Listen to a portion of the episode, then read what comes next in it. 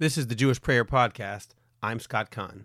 Today we'll be dealing with the ninth Kina from Tisha B'Av morning, Echa Tifarti.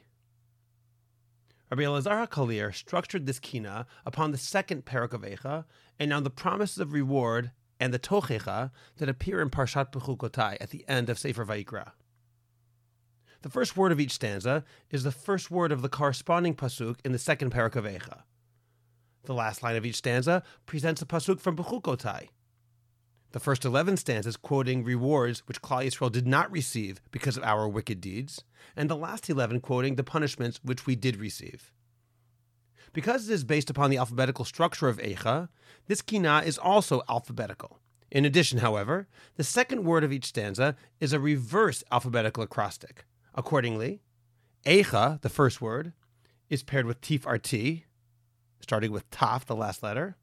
In the next stanza, Bila, the first word, is paired with Shoftai, with a shin, and so on. This is a perfect complement to the overall theme of the Kina. We reversed the glories which we were supposed to attain, and instead received that which we were warned to avoid. Two very interesting lines appear in the 15th and 16th stanzas. The 15th begins with the phrase, Safku, Charku, Sharku Monai. My tormentors clapped, gnashed their teeth, and hissed or whistled. The next stanza opens with Patsu zedim if they meet chale.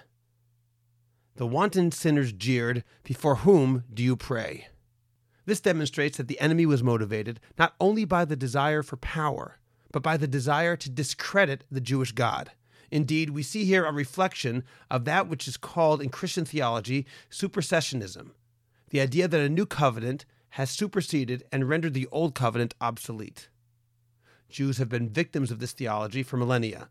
It is extraordinarily hurtful, not only because it states that the Jewish people is wrong, but even worse, that they have been permanently rejected by God. This theology has led Christians to call themselves the New Israel, meaning that the old Israel isn't God's people anymore and is therefore rejected and cursed by God. Rav Soloveitchik, in fact, stated that one of the greatest miracles of the new state of Israel is that its existence is a firm stance against supersessionism. By giving us Medinat Israel, the state of Israel, Hashem is clearly demonstrating that we are not a rejected or accursed people. Rav Soloveitchik said this in the 1950s in his famous essay, Kol Dodi Dofek. This is the spirit in which we should understand the second to last verse, beginning with the words, Tikra Ed Olalta al Admoni. May the day come when you dispose of Edom. Edom represents Rome and specifically the Catholic Church. We ask for a conclusion to the terrible desecration of the divine name that occurs when Edom makes this claim that the Jewish God has rejected the Jewish people. God willing, we are beginning to see this today, and many Christians have themselves backed off the claim of supersessionism.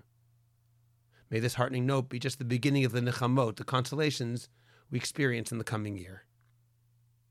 Thank you for joining me on the Jewish Prayer Podcast.